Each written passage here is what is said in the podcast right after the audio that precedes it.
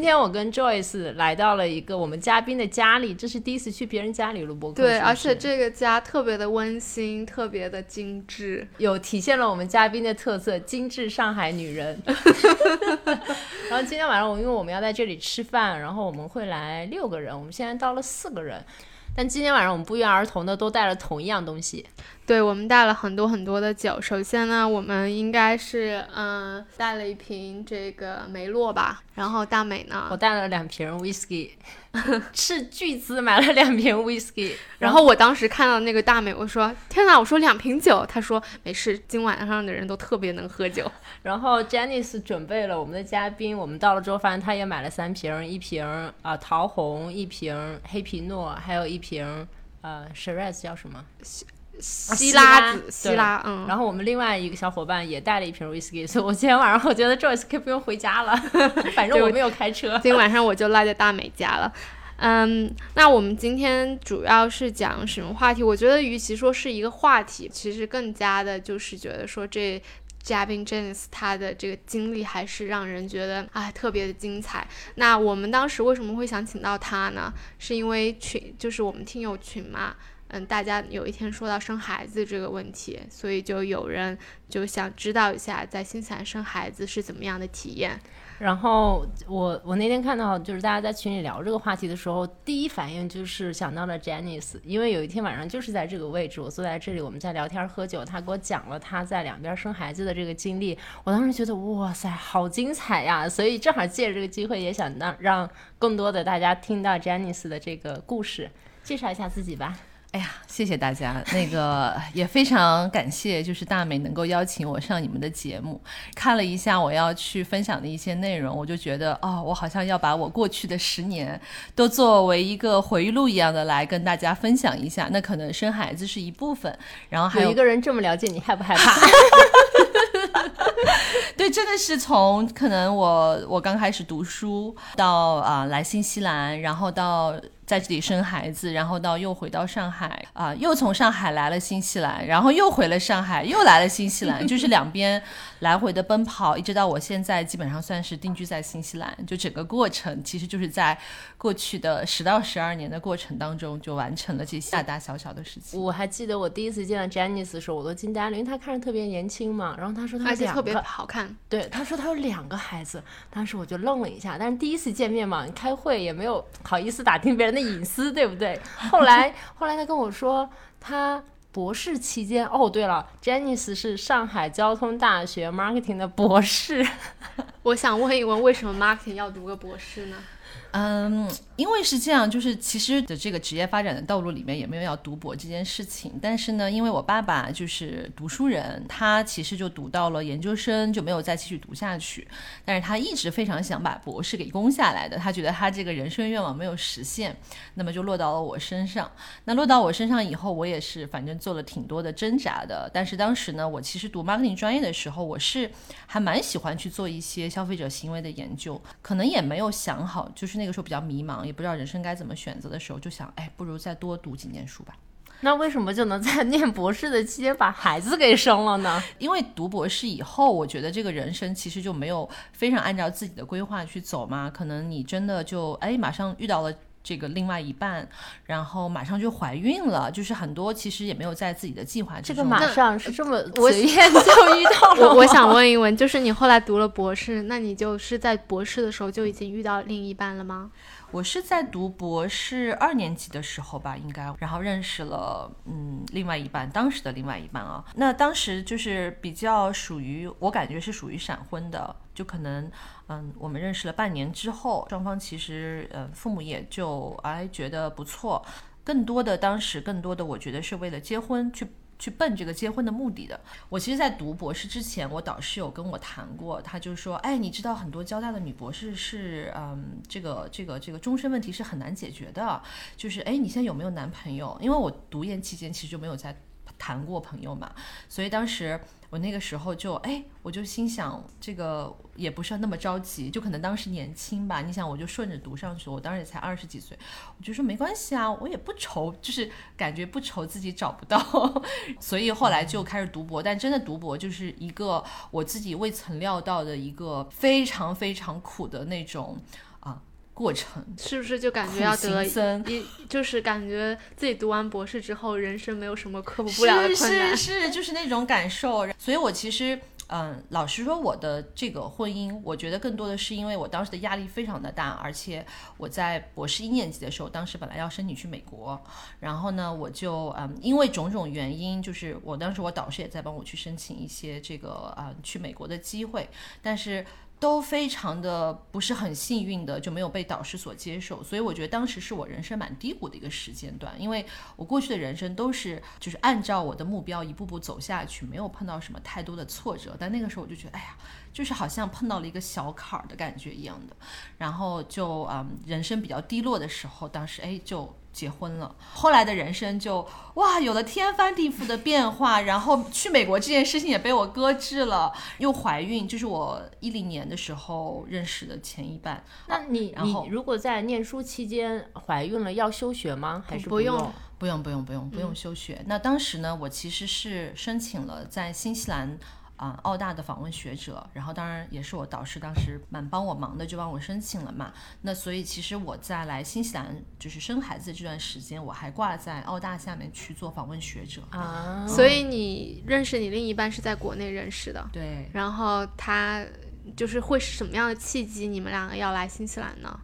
嗯，因为他过去是在新西兰读书的。嗯，然后就等于跟很多其实新西兰的这种在两千年初的时候来的这批人很相似，就是来这里留学，好像那一批有很多人，我后来在认识的很多人都是在那一批出来的，然后他就在这读书读大学，然后留在这里可能工作了两年，然后哎觉得这里没有什么机会，然后就回去了。啊，所以他已经拿了身新西兰的居民身份回国了。对对对对啊，所以就是这么个过程。然后当时呢，是他比较喜欢这里，就硬要带我过来生孩子，所以我就是在呃怀胎八个月左右的时候，然后来到了新西兰。那是第一次来新西兰吗？没有，嗯，因为来新西兰生孩子呢，是就跟国内建卡的那个过程其实差不多，就是你要先在这里去注册一个 maid wife 就是助产师，然后你注册了这个 midwife 以后呢，所有的检查都会在这个 midwife 下面去进行。所以我其实在，在我怀孕大概三四个月的时候，我就来过一次，但是当时只待了两周的时间啊，就间。有点相当于来建卡。对对对，就建了这个卡，然后建了一下 midwife，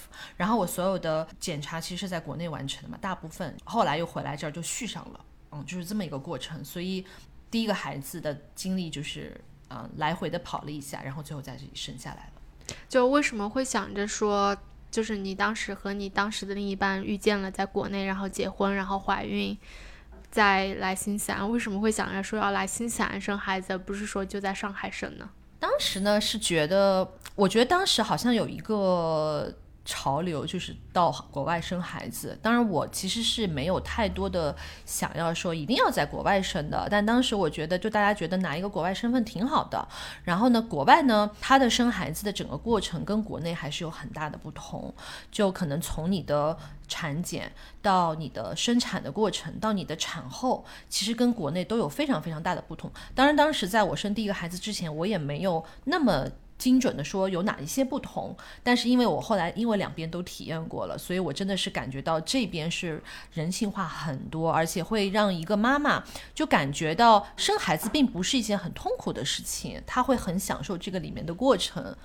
但是在国内就可能会有相反的一些经历和遭遇，让你觉得你可能啊不想遭遇第二次。但是因为我是有比较的人嘛，所以我会有这样的感觉。我不知道，可能完全没有出过国、没有在国外体验这些嗯、过程的妈妈，是不是也就觉得嗯，可能生孩子也就这样？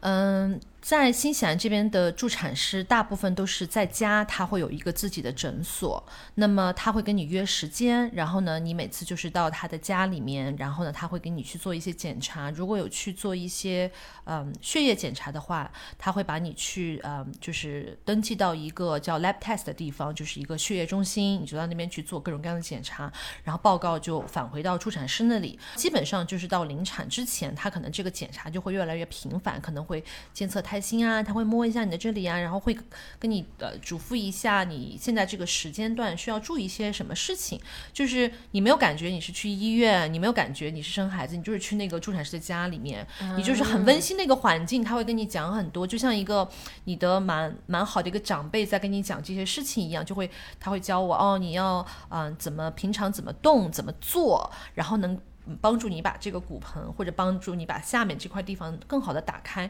他就会帮你去蛮耐心的去教你。是一个人在家里，然后以一个比较温馨的方式，从头跟到你入产房那一是瞬间是。是，就是我的助产师，就是帮我生孩子的人。所以你已经是提前的建立一个熟悉感。对和相信了，对，跟国内嗯有很大的不一样，就是你检查的医生和你最后帮你这个、引产的这个医生是不一样的。国内也不算医生吧，也是助产师来帮你引产的，就完全不一样。他可能只是会看一些你的档案嘛。那那你这是已经住完呃助产室检查完了嘛？你在生产的当天去到医院的时候，呃，会有什么就是比较特别的吗？比如说我之前有听说有朋友在皇后镇，然后他们不是皇后镇没有医院嘛，他们就是要到羊水破了，然后开两个多小时的车去他们附近最大的城市 Invercargill 去生孩子。然后当时我听到还挺惊讶的，所以因为国内我们很多朋友，我记得他们是会先去医院就等了，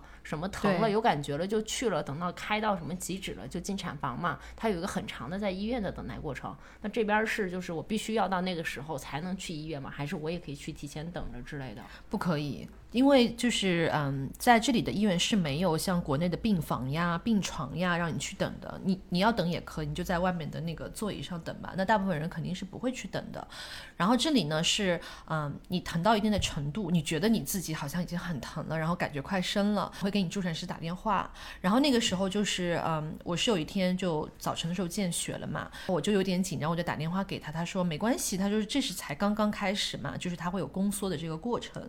那我那那一天呢，我还记得我就去超市买了东西，就非常轻松的，我去超市买了东西，还想着说哦，不能好好的吃了，那我在这个之前还去吃了趟早茶，然后呢还把最后几个感觉没有买的，就是小朋友的东西又去买了，就一点都没有感觉我要生孩子了，就是那一天的状态，因为刚开始的宫缩也没有那么疼，就是有点像大姨妈痛嘛，那那这种疼痛的疼痛的情况之下，你是可以忍耐的。我是早晨大概五五六点的时候见红的，然后我就一直做做做做做做到这些，大概到下午啊、三四点回到家了，我就觉得已经开始那个疼痛加剧了。当时就说哦，洗一下热水澡可以缓解一下，因为你之前会 study 一下哦哪一些可以帮助你缓解疼痛嘛。然后我当时就做了这些，洗个澡啊怎么样，就是还有点紧张那个时候，所以那个时候就你会自己给自己思想上做一些准备。到吃晚饭的时候，我已经有一点吃。就是疼的吃不下了，然后当时的那个疼让我觉得我应该给医生打电话了，就打电话跟那个哦，我说我现在好疼，然后我现在的工作大概是多长多长时间一次，他说你还能跟我打电话，就证明你的这个这个疼痛还没有到达那个程度。我的天，就是什么时候你疼到你已经不能跟我讲话了，你再跟我说吧。就那个时候我都觉得我快要生了，你不理我吗？那就感觉太疼了吧？啊，对呀、所以嗯，我后来就是再等了大概两个小时，我就真的已经非常非常疼了。然后就那个疼是我当时我要下楼梯，我都觉得我疼到我要哭的那个状态。然后就这样折腾了一圈，到了，因为我当时是在嗯，就是奥克兰的中心医院生的嘛，所以离我住的地方还蛮近的，开过去车也就十几分钟的距离。到了之后呢，哦，一看才三指，就是就是要开满十指。我的天哪！那所以你又在医院开始等，对，在医院开始等，但在医院开始等，其实从三指开到全开，然后你还要破水吗？我当时没有破水，你的生产过程就是你要破了羊水，然后开满全指，然后医生就会开始帮你生，就是它有不同的产程，就是刚刚还在属于蛮蛮早期的，就还没有开，还没有生嘛。到了医院等，然后呢，那个助产士也从他家里面就赶到医院，啊，所以助产士要全程陪着你生，对吗？就他帮来帮我生，就他一个人，全场没有任何其他人，就他一个人。就是他会，他会大概知道，哎，我那两天要生了嘛，他可能会在医院订一个这个生产的病房。我就到了之后呢，他还没到，然后，然后我在病房里面等，就是我可能到前台要去跟他讲一下我要生，他就可能会查一下是我这个 midwife 帮我去订了一个房间，他让我到这个房间等。然后我 midwife 就是从家里过来，哦，先穿着便服，然后就去换了一下衣服，就是整个没有任何医院的感觉，就是哦，我要来生孩子了，然后就是哇，好轻松，他就还来安慰一下我，啊，不要紧张哦，什么什么什么的。我当时 midwife 是一个马来西亚人，当时呢，就是你的家属都可以陪在里面，像我妈呀。嗯，还有那个当时的那一半呢，也都是在我身边陪着我的，我就没有那么紧张。然后那个病房是一个独立的完全的对对，完全独立的这让我想起了八九十年代的中国，也都是什么接产接产产婆吧，直接来你家给你生 所以孩子。所以其实听下来，医院的病房只是给他提供一个比较卫生高级的生产环境而已，对然后其他所有的都在医院以外的资源去解决掉。我我我想问一下，那你这种是顺产吗？那如果说在生产的过程中有一些就突发的事件，或者说嗯难产啊，那那那怎么办？像 midwife 呢和这种医生他是分开来的。像我有一些朋友，他们忍受不了顺产的痛嘛，你就要去就是叫什么剖腹产剖腹产。剖腹产呢，你是不能够定助产师的，你要去定专业医生，嗯，就是它会有这个区别。然后专业医生他就是不会公费的 cover，就政府不会给你来 cover 这部分的费用。嗯，专业医生呢是你要自己去花钱去找专业医生帮你去生产。嗯，midwife 呢，当然我不太清楚国外的到底真的有了任何的紧急情况是怎么样，但是我知道他们是应该是有一个应急的一个 team 来去帮你去处理这些。如果你在生产的过程当中会发现，比如说大出血啊，或者任何的一些情况，他们一定会有一个医疗队来帮你去解决这个问题。那所以你的助产是从头到尾全部都是免费的，是吗？包括那些检查，对对，其实包括血液检查这些都是免费是的。对，因为新西兰是很欢迎你帮他生孩子的，嗯，就是 就是就是他会来帮你养这个小孩嘛。到你生完孩子之后，还会有领福利金、奶粉金，这些都是政府会提供给你的。我们注册在 midwife 这里之后呢，midwife 是从政府那边去领钱的嘛，就是 midwife 的这个 cost 是由政府来 cover 的。那作为这边的公民，你就不需要去呃提，就是有这部分的费用。嗯，所有的从前期到后期，包括嗯，你生完了孩子，医院还会给你一个大礼包，里面有一些基本的婴儿的一些尿布啊、什么洗澡盆啊等等的，都会送给你。所以当时生孩子的时候花了多长时间呢？整个产程吗？就是对对，就是你不是到医院了吗？对，就说回来到医院之后呢，其实嗯，因为第一个孩子还是相对来讲会等的时间长，但是我后来就是我的助产师帮我做了一个人工破水，所以人工破水以后就是那个就是打开的非常快，然后又因为我的第一个小朋友就保持的比较小嘛，他才不到三公斤，所以我的。第一个产程非常的顺利，就是我可能用了两下力，小孩就出来了，就没有而且家人也在身嗯边。嗯嗯，对。然后当时呢，其实你也可以在这边选择去打一些无痛，或者就是无痛，就是会在你脊椎里面去注射一个麻药，然后你就会有，就是你很疼很疼的时候就不会感觉到疼痛感嘛。就是在你还没有生之前，那个疼真的是，哎呀，就是有的，嗯，我记得有人去形容过那个疼，就是感觉你的一百根骨头在骨裂的那个状态。你不好意思吗？不能够，绝对不能够吓到别人。就是嗯，因为我之前也会看很多的东西来舒缓我的这个呃紧张感嘛，就说。上帝造人就是把人造成这样，你是能够忍耐到这个疼的，就是所以一定要相信这个疼是你能够忍耐的疼，所以其实呃也没有那么恐怖，但是那个疼就真的像我可能以前没有遭遇过的那些疼痛，然后我还会去吸一些笑气啊什么啊，的，帮笑气是缓解疼痛的啊。对对对。那个我还是挺好奇，那个打那个麻醉针啊，它因为你是要用力才能生出来，那如果你都已经没有痛感了，你怎么？嗯，其实关于这个我也没有太多的经验，因为我毕竟其实是没有打针去去做。但是一就是助产师会来问我说你要不要打这个麻药。当时呢，我妈妈就比较就是反对让我去打这个麻药，她总觉得打了这个麻药会对小孩儿造成不好。但其实我觉得现在的医疗技术已经没有说这些麻药会对小孩造成什么伤害了嘛。但是我妈妈会有这个担心，然后就没有让我打这个麻药。其他人打我不知道，就是他是不是你的这个用力也完全感觉不到，还是怎么样的？那我或者他是不是等到他麻药的那个作用过去了以后再开始生？嗯，那我也不是很清楚了。嗯，我听说啊，就是在新西兰生孩子，你生完了之后，就可能当天或者隔天就要回家了，对吗？就是嗯，没有回家，但是呢，他会把你嗯放到一个就是 after birth 的一个嗯地方，就是跟医院不一样的一个嗯机构吧。嗯，那你要离开这个医院，再去搬到另外一个地方，对？对对，就是你可能在我生完孩子之后呢，他会有一些几个步骤嘛，就是小孩生下来，然后帮他清洗、帮他做检查等等的，就是还要歇休休息一段时间。基本上其实这些完了，他觉得你能下地走路了，你这个嗯什么上厕所都没有任何问题了，他就会哦让你走了。那你是当天就出去了当？天就出去，当天晚上嘛，就是我就裹，就是当时中国人就是讲啊，你不能受风啊什么的。我当时还是在夏天，就是在新西兰的夏天生的，然后当时裹的跟个冬天的就感觉，戴了帽子，穿了羽绒服，穿了棉鞋，就是这个好真实，怎么能让一个孕妇从医院里出来受凉？没有。但问题是，跟我一起生完的那个那个洋人的妈妈是穿着人字拖，穿着短裤，穿着 T 恤出来了，还喝了一杯那个医院有提供冰水嘛，人家还喝了一杯冰水，然后我穿成像个熊一样的在那里，太大的差别了，我就有点不好意思在那个情况之下。那后后来就是生完孩子之后，你们有想过，就是说是和那个时候的另一半，就是打算在新西兰抚养孩子吗？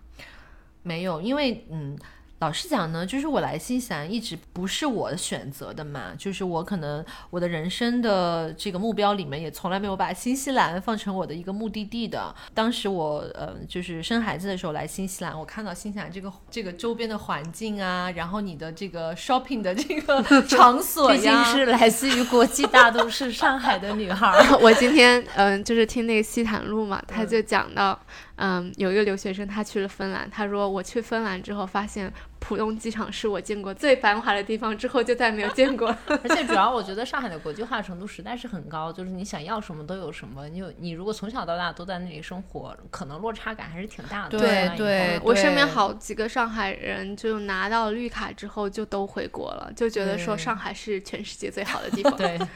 对，反正当时我就是真的没有特别喜欢新西兰，不像有些人可能来了新西兰就真的非常非常喜欢，就特别愿意留下来。但是我当时的感觉就是，哎，我生完孩子我就要马上走。就是我的那个念头，就是我马上要走，所以就没有想过要留下来抚养。就是可能因为你毕竟不能生下来马上就走嘛，你可能还是要等孩子小小孩稍微大一点了，你毕竟还要坐飞机把他带回去。所以当时我就在这儿又待了八个月吧，就是小朋友八八个月的时候，当时我还在澳大的那个 Within Scholar 里面嘛，嗯嗯嗯，所以我就待了可能嗯八个多月。后来我就给他拿了新西兰护照，对吗？嗯，因为这里是就是你生在这里就是拿这里的护照的，哦，但新西兰是属人吧？如果是父母双方都是居民，就是要拿吧？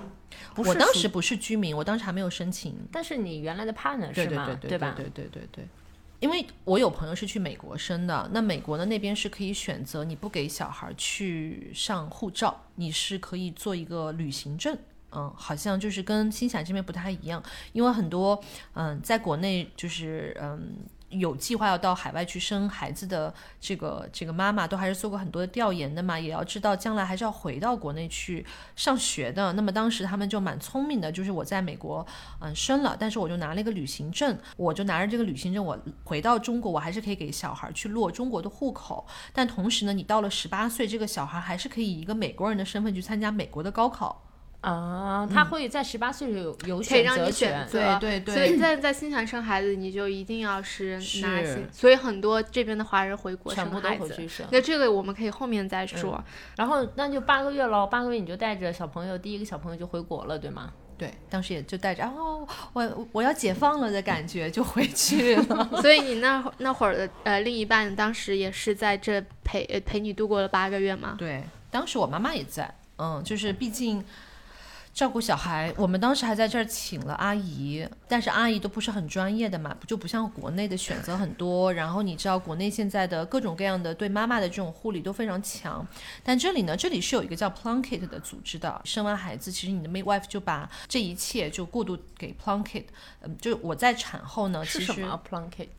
Plunkett 是一个就是针对小孩的，就有点像是我想想看啊，国内有点像是，嗯，可能你的那个社区医院里面有给小孩做检查的一个机构吧。它这里的 Plunkett 就针对所有的小孩儿，你可能会有一些什么生长上面的一些就是、呃、日常检检查嗯，我就记得当时生完小孩的第一个月，他还会到家访来跟你访谈一下，问问你，就他很关心妈妈，就会担心你会有产产后抑抑郁嗯然后他会来跟你啊聊天，去问你有没有什么问题啊，就是给到的一些支持体系是很强的，包括嗯，就是你的家医、家庭医生，我会去给他做检查，他也会关心我一些妇科方面的情况嘛。但我觉得国内就这些都没有，嗯、国内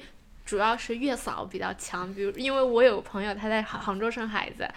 他找了一个月嫂，我看了一下他朋友圈发的，就是每天吃的东西都特别的精致。嗯对，就是你花钱请了一个更专业的人来把这些东西对，在饮食上照顾你，我觉得新西兰，我听你这样说起来，主要是精神上面的一对个对对支持。因为嗯、呃西方人他并不是很注重饮食上面的一些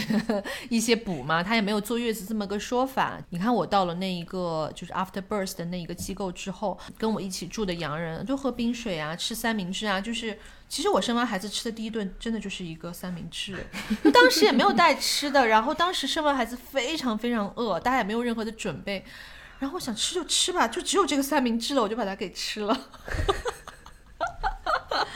但你说国内怎么可能嘛？对就是一定一开始的时候还是需要给你进补，也不叫进补吧，就是会给你按照你不同的，嗯，产后第一周吃什么，第二周吃什么，第三周吃什么，至少得海参花椒这种补对起来，对吧？。对，但是在西方没有，更关心的是可能精神上面的，他会问你很多的问题。但是物质上，他还是针对小朋友会给一些补贴的吧，包括奶粉钱什么的。对对对，基本上我记得那个时候，嗯，申请到的奶粉金是每周大概七八十刀，七八十九币，大概是相当于人民币三四百对三四百块钱。嗯嗯这是绝对够了，就是作为你的奶粉金嘛，就是政府会给你补贴。那当时因为我不在这里工作，那我知道呢，就是作为妈妈，如果她不上班了，就是你又生了小孩不能上班，政府会给你各种各样的补贴，比如说你因为生了孩子不能上班，给你的补贴，还有如果你的住房面积不够，也会给你一些补贴。就是这个 我可以在生孩子之前搬去一个小地方吗？不要买房子。对就是政府真的会对妈妈给予很大的一些支持，不会让她觉得养孩子会很难。嗯，其实这个礼拜刚好我们家的老二就是要做啊、就是 before school 会有一个 check，他就要去 Plunket 做一个检查，我就看到里面会问非常多非常多的问题，他会问到哦，你对抚养小孩会有困难吗？就是小孩有没有什么问题？就是他会很关心你这一些。嗯，所以我觉得给到政府给到的一些支持是非常非常好的。嗯，所以就是宝宝，然后在这待了八个月之后，你就回国了。回去之后的话，会遇到就是什么生孩呃，就是上学的问题吗？因为他毕竟没有上海户口嘛，对吧？对，其实一开始的时候没有那么明显的感觉，就是就是回回去之后，我还反而觉得哇，好轻松啊。然后那个，嗯、有很多人帮着带孩子啊，然后有很多的，就我女儿其实去早教机构蛮早的，就是很早就被托管掉了。我其实也没有觉得自己生了个孩子的感觉，就是还年轻那个时候，毕竟。一开始没有这种感觉，但是因为我其实，在一五年的时候又回了新西兰一趟，当时是我要来做移民监的，所以我当时带着我女儿，在她大概三四岁的时候，嗯，我带她在这儿大概待了一年左右的时间，就是我把那个移民监做完了嘛。我有个问题啊，就是你当时带着女儿回去的时候，你是博士已经毕业了吗？没有，没没有，没有，所以我想我的问题第一就是说，你怎么样平衡自己的博士学业和带孩子？因为我知道读博士是一个比较痛苦的嗯嗯事情。就是因为当时其实就像我刚才讲到一样，就是国内帮你能帮你去，首先你的家庭成员就比较多，然后呢能帮你分担带孩子的人很多，然后你又可以请阿姨。就当时我其实一回去就请了阿姨，基本上小孩儿我就这种吃喝拉撒的事儿我就不怎么管嘛，就顶多可能就是周末陪着出去玩一玩啊什么的，就没有压力感那么的那么的大，就是你完全这些当妈妈的责任都是落到我一个人的身上，就还是有很多人帮你去分担的。所以相对来讲不会那么的 struggle。但是我的博士也还是一直在延期的嘛，就没有完全的按照那个时间去完成，就是延期了，一直在啊也要延期一下，要延期一下。但是学校还是会给你这个延长的时间的嘛，所以我就其实。肯定会有一些影响吧，但当时毕竟你的人生的一些这个方向也已经有了一些不同的变化了，你也没有特别 focus 在说，哎，我的这个嗯博士学位会给我带来多么多么大的不一样的一些选择，或者说当时我也可能并没有想说要走要留校啊，当老师啊，那你的这个博士论文对你还是有很大的影响的嘛，因为嗯。如果可能了解国内的这个这个教育体系的人，可能就了解说，可能你的评教授啊、评级啊，都是靠你的这些论文来的。你的论文发表在哪里，就是非常非常重要的，包括你跟你导师的关系啊等等的，都是非常非常重要的。那我当时已经没有想走这条路了，所以对我来讲，我的压力感就不像我当时的同学那么那么的大。就他们可能就嗯，目标就是要留校当老师，然后我要呃发表多少多少篇论文。那我当时就想的，我就完成学校的任务就好了吧，就答辩赶快弄完了就就 OK 了吧。所以那导师也了解我的情况嘛，所以就就差不多这样。那可能你对自己的要求降低了，你也就没有那么压力那么对，就没有那么压力那么嗯大了。但是我当时因为有在澳大做过这个访问学者嘛，虽然就老实讲也是挺混的吧，当时，但是我也有过比较，就是在嗯在新西兰这边读博士和在国内读博士也还是非常非常不一样的。国内的博士更多的是采用的是美国的这一套的体系，它会给你有 qualified 的考试，就是在你的 academic 上面有考试，之后要发表论文，可能你最少要在什么等级的期刊发表论文，然后再出一篇大的论文。但是在新西兰，你只要出一篇你自己的博士论文就好了，你根本没有什么发表论文的这个 KPI。对，然后呢，这里的嗯博士更多像一个工作，就是你有办公室，然后你自己来规划你自己的所有的就做实验啊什么的，你跟你导师的关系也都很正常。当然也会有一些可能哦，你导师如果关系资源更多，可能会对你更好，但是那种关系跟在国内的那种关系是非常非常不一样的。就国内是导师要签字啊，导师导师掌握着你的这个所有的一切命脉，嗯，基本上就是国内的就读博的这种压力会非常大，但是在这里就没有。嗯，所以你当说你的伴侣是有新西兰的绿卡的，你你是在国内就能申请到这个绿卡吗？就是因为跟他的这个婚姻关系。嗯，因为申请绿卡呢，就是 当时就是那个一半去申请的，就有讲到说我的来新西兰不是我的第一选择，然后我也没有对新西兰非常的嗯、产生过特别好的好感，所有的这一切的。流程都是他来做的，我其实就是配合，对对，被安排了一下。然后呢，就是哦，他跟我说要去什么做个体检，我印象当中好像做个体检。我记得因为申请那个 partnership 的那个那个 visa 嘛，你要提供很多的证据，好像是要有照片啊什么的，就要整理。他就让我给他发一些照片什么的，然后我们俩通的一些邮件吧，当时好像有一些这些来往的一些证据，所有的这些都是他来自己来安排的，我就是参与了一下。但是我当时参与，我觉得，哎。申请这边的绿卡好像挺容易的，就是我没觉得那么复杂。当时呃，配偶签证的确是最简单的，对吧？就还就是是不是有点凡尔赛了？嗯，对，被安排了一个 PR，对，就是连、嗯就是申请 PR 整理资料都不是自己来的。对，我就记得做过一个体检，提交了一些材料没了。对，还有什么无犯罪证明对嘛？对对当时要出一些这个证明，所以我就配合着做了一下。嗯，就是我们家里人都会说嘛，就是感觉他非常上心这件事情，但是呢，我并没有很上心，我就是满不在乎的，有就有，没有就算了。就是我没有代表我要很想要来。哎，后来所以嗯，那是不是就可以回到带了一个没有上海户口的人回去生活了？其实刚刚聊到说，就是我带小孩回回到上海开始读书的时候，会不会碰到一些问题嘛？那我一六年的时候做完移民签了，我就带着嗯老大就回到那个国内了嘛。当时呢，就发现说，因为他刚是要开始正常的读幼儿园了，那所有公办的幼儿园我们是不能读的，因为他是拿着那个、嗯新西兰护照，对对，新西兰的护照，对你只能去读一些私立的幼儿园，所以当时就一回去就是给他选择了一个私立的幼儿园，就是国内的私立幼儿园也分就是三六九等吧。我觉得当时那个幼儿园就是也认识的一个朋友，然后就进去读了，但是我的感觉并不是非常的好。第一个离家有点远，第二个他的外教呢。嗯，我我在外面看到那个外教的这个言行举止，让我觉得很不像一个老师的感觉。就读了可能几个月，后来我就想方设法的把我女儿给办到公立学校里面，这个公立幼儿园里面去了。就我就觉得，相比较而言，好像公立幼儿园感觉还比较正规一些。当然了，就是再进入到公立幼儿园呢，又发现有新的问题了，就是因为我女儿在在新西兰也读过幼儿园，就是在我一五年到一六年期间的时候读过一年的幼儿园。那她一回去呢，先读了几个月私立幼儿园还好，然后又进入到公立幼儿园呢，就是哇，就回到了我小时候的感觉，就是嗯，老师非常的这个这个教条化，所有的东西是有一个标准答案的，他给小孩是有对和错的这个印象的。就比如说画画这件事情，这个故事我给我好多朋友讲过，就是对我触动非常非常深的一件事情，就是我女儿当时嗯，就是老师在让他们画螃蟹，我女儿可能就是因为小心想小孩就是放养型的嘛，就是你随便画对吧？这些老师都是很鼓励型的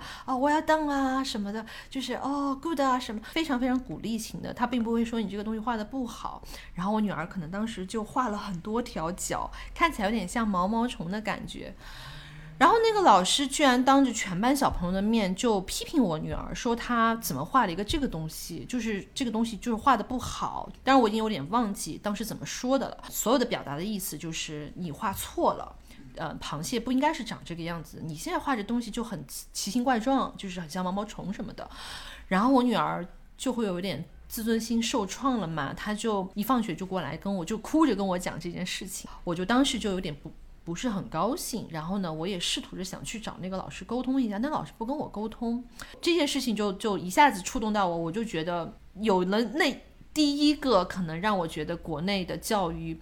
嗯，我还是要再想一想的问题。后来我女儿就还是继续在那儿读下去嘛。你说这个，我我特别特别有感触，就是我特别害怕考试嘛。我是那种在高考完了之后考任何考试都会想哭的人，考驾照我都会哭。就是我觉得考试只要会给我判对错，我就会特别有压力。就是我觉得我的回答你要给我打一个分数，我就会变得很焦虑、很紧张。所以我只要考雅思啊，或者是考驾照，任何的考试，在我高考毕业了之后，我都会特别的痛苦。然后你就说这个可能就真的像是从小都被那种很教条的东西去培养了一种，你要回答一个标准答案的感觉，我就总会担心，OK，我说的不是这个东西。是的，可能你自己就有这样的创伤了之后，不想让自己的孩子走走再走这样子的路。但这只是只是第一个 trigger 吧？对对，这只是一个嗯，可能当时让我觉得有一点点被触动到，但是你还没有下定决心说我要离开。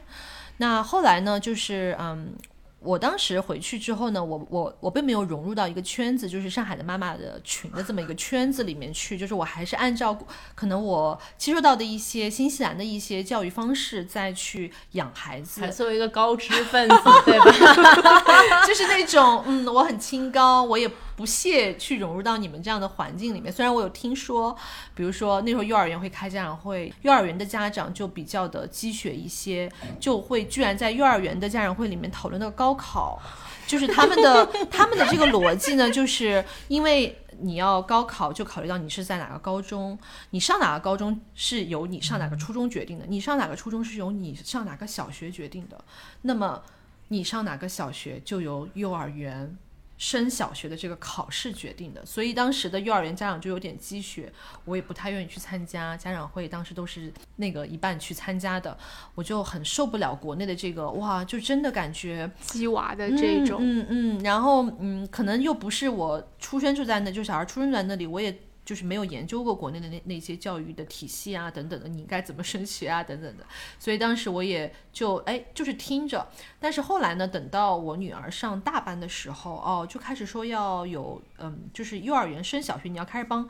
小朋友规划上哪一个小学的问题了。那当时上海就是有公立小学的选择，有私立小学的选择。去上私立小学，你就要去考试，特别是一些那种顶尖的小学嘛。因为当时我住在上海徐汇区，然后呢，我们就徐汇区已经算是一个呃，在上海来讲就是教育资源很丰富的一个区域了。然后那里也有很多很顶尖的一些这个私立小学。当时我就挑了一个，哦，我们家蛮近的，有有一个世界外国语小学，就想哦，让我女儿去试一试吧，就说。要为这个考试要做一些准备嘛，我就开始开始研究了哦，要考这个小学要怎么怎么怎么怎么样，发现哇，已经开始有幼升小的这种辅导机构了，然后我就去帮我女儿就去调研了一下幼升小的辅辅导机构，哇，真的像我当时感觉像高考的那个样子一样，他们有题库，然后呢要有什么逻辑思维的学习，要有英文的学习，要有一些。语言表达的学习，还有就是他们会分几科，他就会分门别类的帮你上这几科的内容。然后，然后我就我就当时就是，哎呀，上吧，就是我我就觉得你总归考试还是要准备一下，毕竟我们平常以前都是上的。啊、这种文艺的兴趣班比较多，我没有给他上过 academic 的班。然后上了之后才发现了差距，那个时候就感觉到哇，周围的小朋友怎么都那么厉害。就是什，就是他的数学水平可能已经到了小学一年级、二年级的那个那个程度了嘛。就我我女儿那个时候可能连嗯简单的运算都还搞不太清楚，然后可能就什么都还没有开窍的感觉。然后另外的小孩就已经就是这个这个运算能力已经非常非常好了。我印象很深，有一次。他在晚上上课，上完课我和我女儿坐 bus 回去，在 bus station，他碰到了跟他同班那个小孩儿，那个小孩居然在那个车站就问他多少加多少，就是是是一个两位数加两位数等于多少，就在跟他讨论题目。然后我就被 shock 住了，我在想这个年龄的小孩儿，就在心想这个年龄的小孩儿，你想可能是呃六岁左右的小孩儿，那还在还什么都不懂，然后在国内的小孩已经开始在讨论数学题了，非常就是接受不了。那我就看到这个差距嘛，那但也没有办法，就硬着头皮就说，哎呀不行了。然后全家人就开始慢慢的有焦虑之心开始有了，就是因为你没有比较，你没有进入到这个环境，你就没有焦虑感。但是你一旦被推到了这一个圈子里面，你就开始有焦虑感。然后那个时候，我妈还还居然说：“哎呀，当时给他报这么多兴趣班干什么？我们应该早点给他报。”责怪你没有 早准备，对吗？就我也挺嗯，就是可能感觉到整个社会都已经被拉入到这样的漩涡里面来了。就是大家，你想在上海，其实一个大家庭就是六六口之家嘛，所有人都在为一个小孩的这个幼升小去努力。当时我们就哎呀，反正。那没办法，就是你模拟考，就还那时候还有模拟考，然后模拟考，我女儿就是，我就看她成绩单是那样的，就她还有一个特别特别科学化的一个测评的这个这个这个结果，就是有几页纸的，就是帮你讲你的这个测评结果，有个曲线图的，什么圆饼图、曲线图，告诉你小孩的水平在哪里。哇，然后幼升小对吧？我对再重复一遍 一家六口人为了一啊，个小上海上海的妈妈真的太 拼了。是啊，就当时，嗯、我还去参加什么模拟考之后的家长会，然后旁，然后我到晚了那次，因为好像嗯工作加班还是有开会什么，我就到晚了。到晚了之后，我就看到旁边的两就是一对爸妈带着一个小孩，那个小孩在哭，就好像说那个小孩考得不够好，然后爸妈有点责怪他，就或者自己自尊心有点受创。然后我瞄了一眼，那小孩就基本上全对吧，就是那种那个成绩已经非常非常好了，我女儿可能连他一半都不如。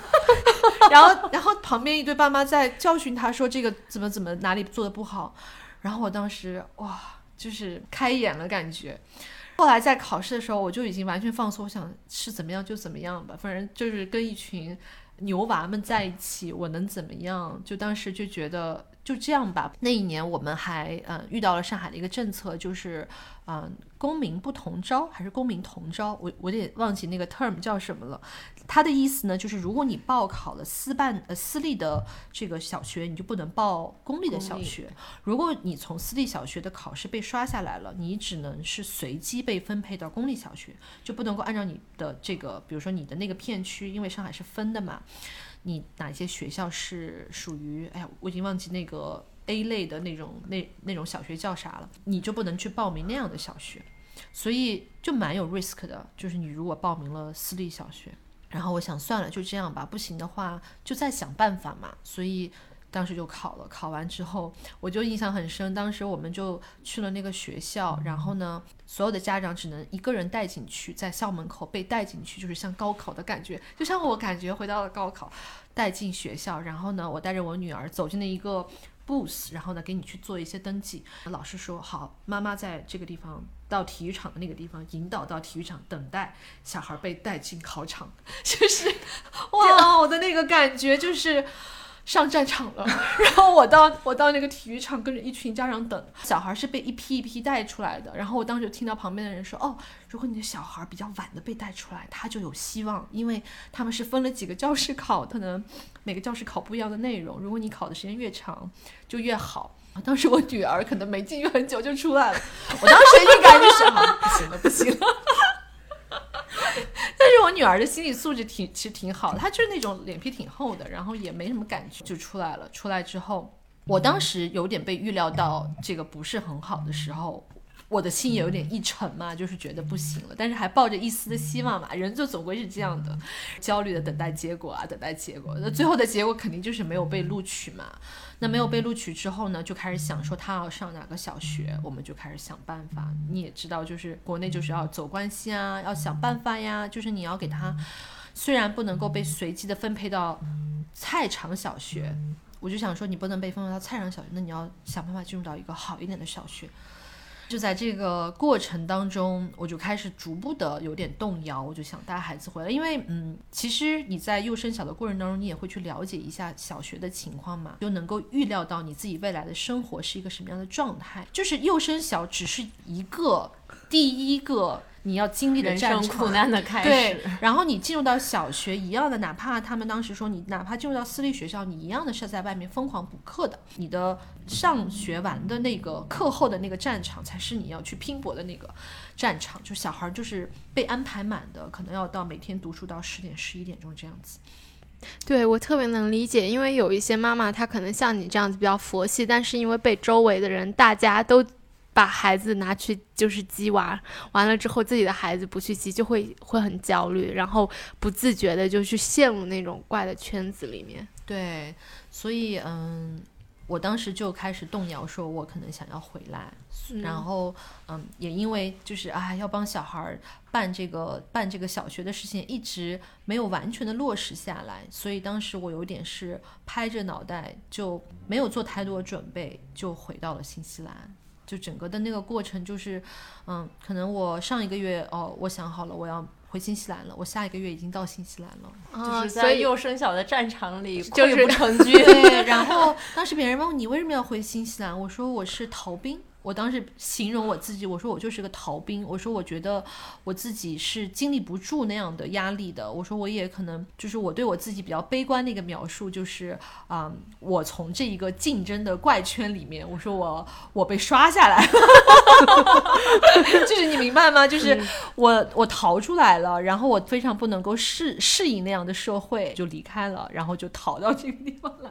所以你当时的另一半是你们俩一起商量好说一起就回来。这样没有，那个时候我已经就是是单身妈妈了啊。但是在在回来之前是在国内生的啊老二对吧？对，老二那段其实还没有开始描述嘛，就是我在国内生孩子的那段经历。对，其实谈到老二呢，老二也属于又算意外又不算意外的一个孩子。就是当时嗯在新西兰养老大的时候，我还没有想要要要老二，就是我当时就是想生一个孩子就够了。姐姐比弟弟大多少？大五岁。嗯，大五岁，其实这个这个 gap 还算是比较大的嘛。因为如果做好生两个小孩的，一般就是两岁，对，就差不多。但是我你看我有五岁，就证明我其实并没有准备要生两个。但是在生老二之前，我在嗯就是新西兰抚养老大的时候，我就非突然感觉到老大非常的孤独，就这边的小孩大部分都有。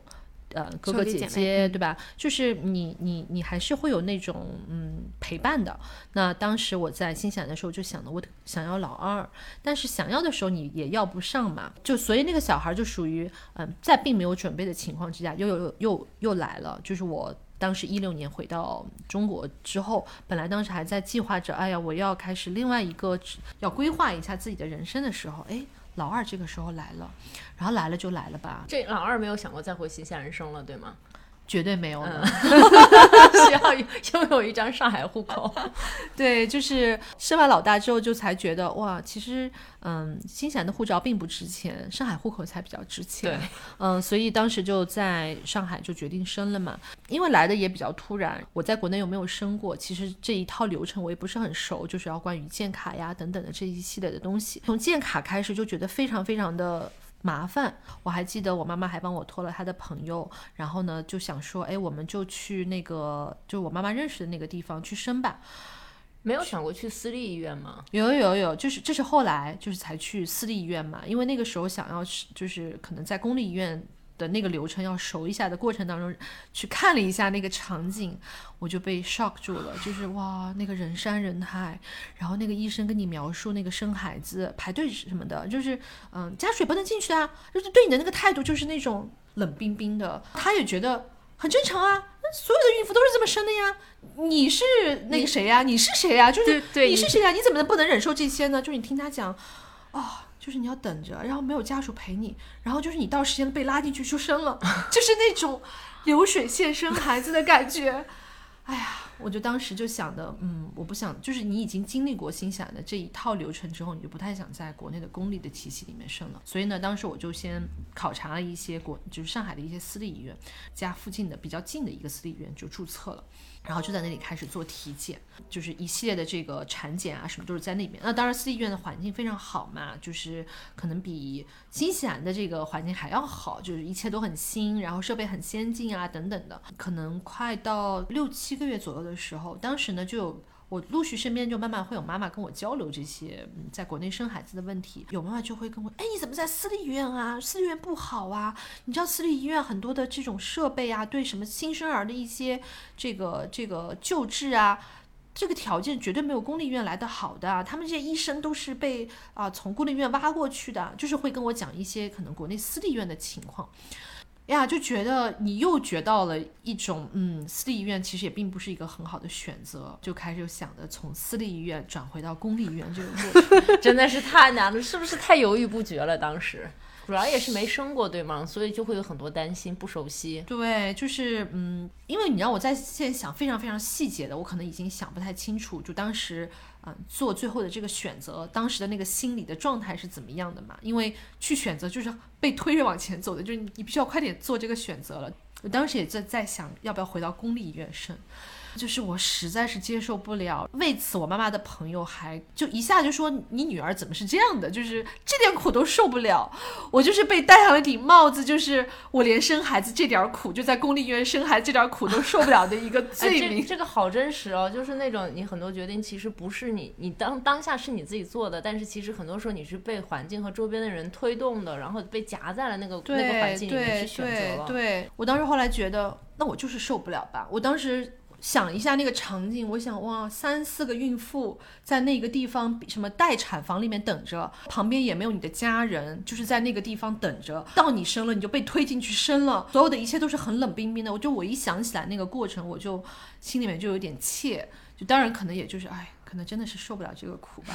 然后后来又想方设法的就转到了公立医院的一个嗯。就是它属于 VIP 对 VIP 的这种吧，哎呀，反正也是费了九牛二虎之力就给进去了，然后我们就进去了。进去之后，嗯，就是 VIP 的待遇呢，一定是比那个公立医院的要好，但是一定也没有私立医院那么好。就记得，就他也会被分到一个病房，就是你生产会有病房，嗯，你的家属也可以进去一个，也都是这样的。但是生的过程非常不一样，就是助产师对你。非常冷冰冰，就是我当时生孩子的时候是十二月三十一号那天晚上进去，也没有什么人。助产士哦，就穿着那个还是粉颜色的衣服，不是白大褂哦，就是那种哦来了，就是躺着吧，啊就帮你啪啪啪，就是安好了，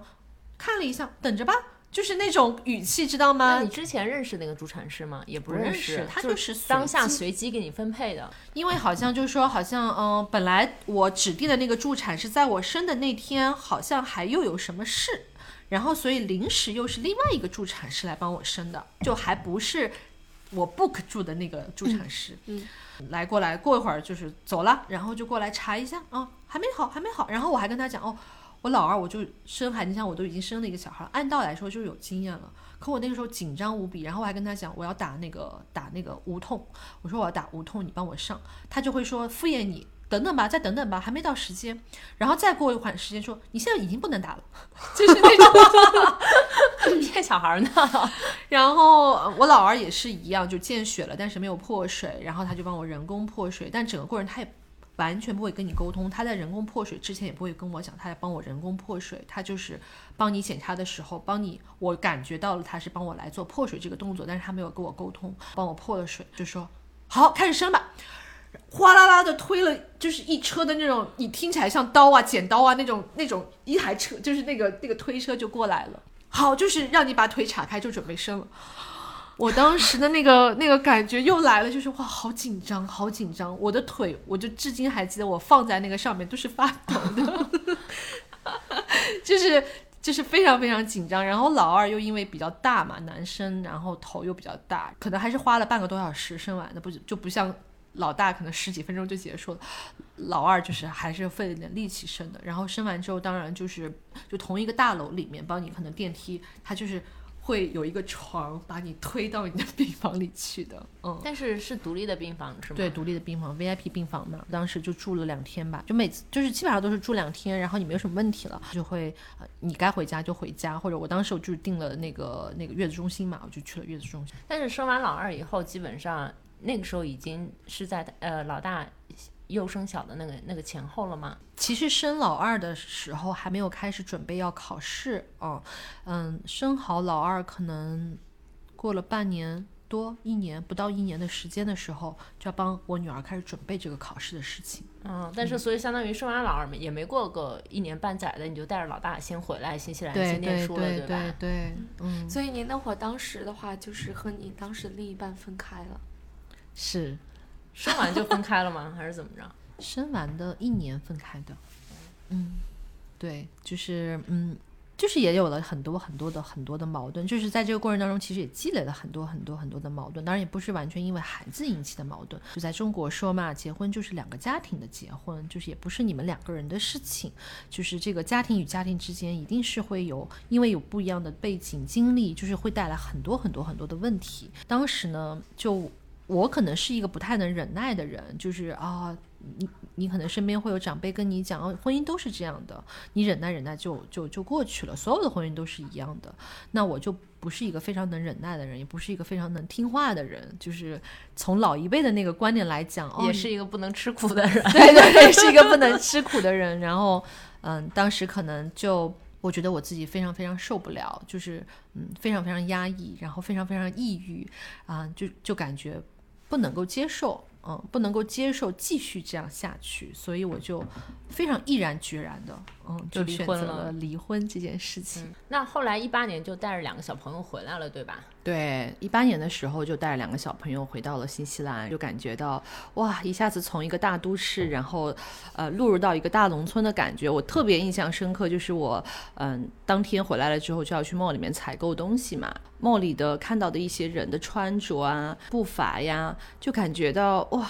到了另外一个世界，就是好像穿的衣服都是淘宝上淘来的那种质量的衣服，就是非常不在乎穿嘛。这里的人不像在上海的时候，大家还是非常非常对对对，这里的人就非常非常随便。对我来了这边以后，嗯也是一年可能买一次衣服或两次衣服。以前上班的时候，就每天看到同事穿的漂漂亮亮的，心里多少会有一点对比，觉得哎，我是不是太邋遢了？然后我今天要出去开会或者做什么活动，应该穿的稍微精神一些。然后甚至有时候你还会觉得，哦，你是不是应该买一个稍微好一点的包？就是类似于这种，无形之中会有一些物质上的对比。但是来这边以后，我真的一年有时候一次衣服都买不上。对，这里就是嗯，就什么都是自己自给自足的。就是我们来了之后，我带着我女儿去那个超市里面购物嘛，然后就买了各种各样、各种各样的那种嗯生活上的必需品。当时我还发了个朋友圈，我就说自给自足的生活开始了。就毕竟在上海的时候又有阿姨啊，然后你要想要什么服务，其实你都是可以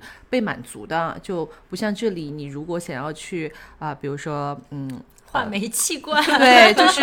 就是电加方面，就就是方方面面。其实国内现在都有各种各样的 app，你都可以去叫人过来帮你做，但这里真的就是要自给自足嘛。所以，嗯，就当时我就哦，就做好了一个心理准备，就是我完全要靠自己，然后在这里开始生活。所以你当时是只是把老大带过来，然后老二的话还是跟你一起的吗？还是在国内？当时还在国内，但后来又来又又过来。当然，因为我要先 settle down 嘛，那毕竟可能我带着两个孩子并不是很方便，所以我就先带着老大过来了。然后老二是次一年再过来的，嗯，所以嗯，当时带了老大过来之后，其实我就直接给他办了这边的小学，因为当时我女儿其实幼升小，就是大概六六岁多的时候过来的。那在这个地方呢，六岁多已经开始上小学二年级了，好像是小学二年级的第三学期。当时非常简单呢，我就去 visit 了一个，嗯，就是满分嘛，是就是这里会做评分的学校，它可能就是在你这个住的附近，十分校学校，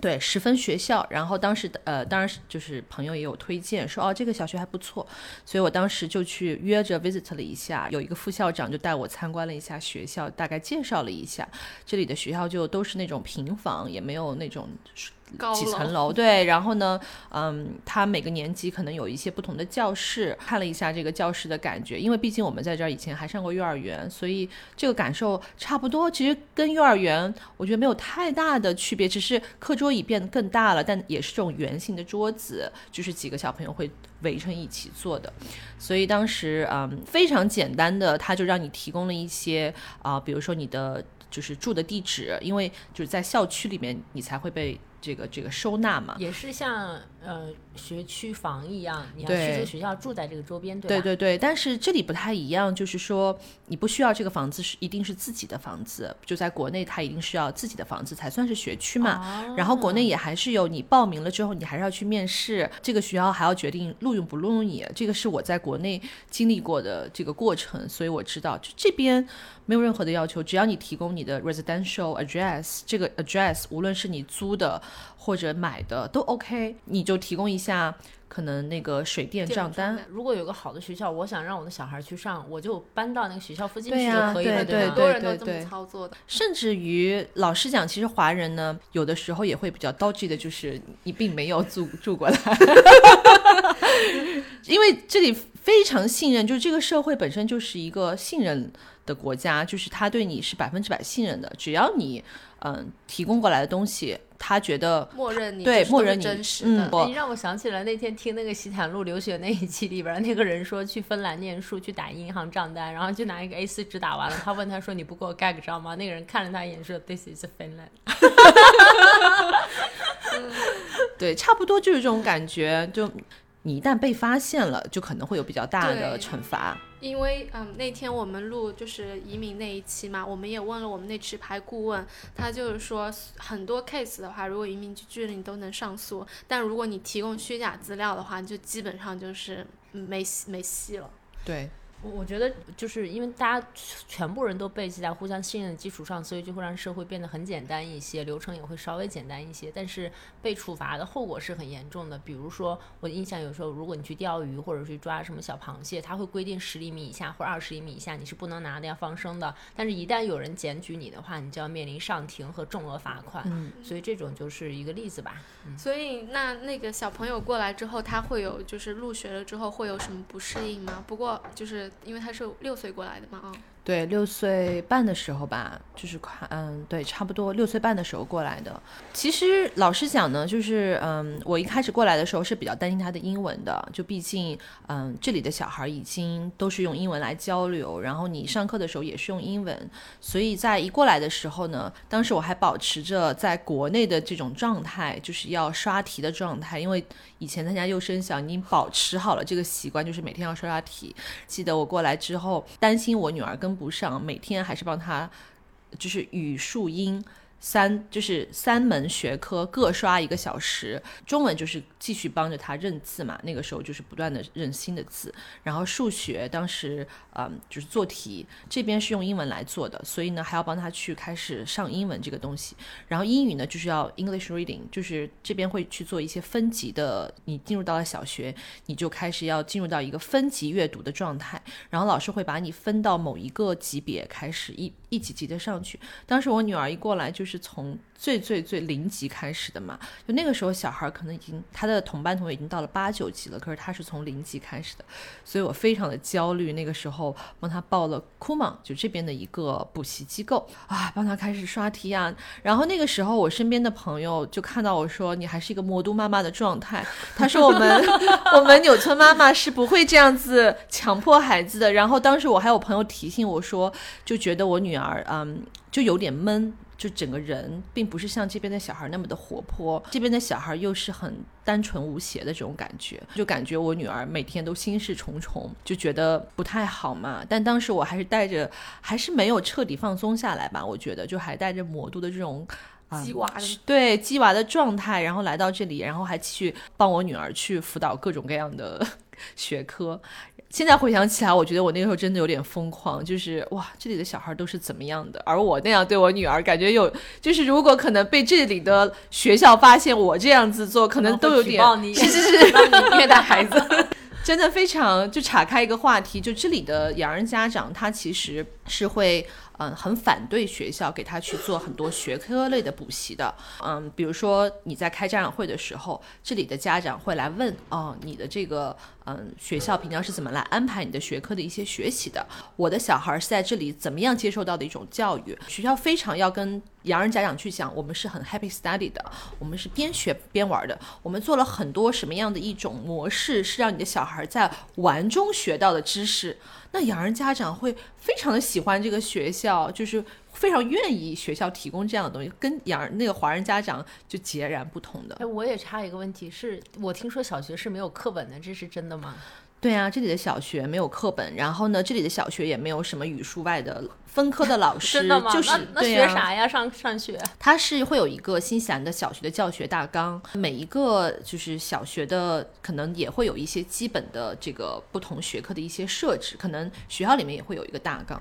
嗯，因为他是一个老师是对着一整个班级的嘛，就是这个老师又要教你。主要是英文，英文 reading 啊，英文的呃 writing 写作，然后还有一个数学，就主要是三门学科是比较 academic 的，当然还有一些画画呀、音乐呀、体育呀，这些都是由这一个老师来带着完成的。所以这个老师他会有一些教学的计划，比如说，嗯，你到了这个年级，我就会给你教一些这个内容，但是他。跟国内不是说我完成了这一步，我才会到下一步。特别是数学，可能小孩在很早的时候就接触到乘法了。就像比如说二三年级，在这里二三年级，可能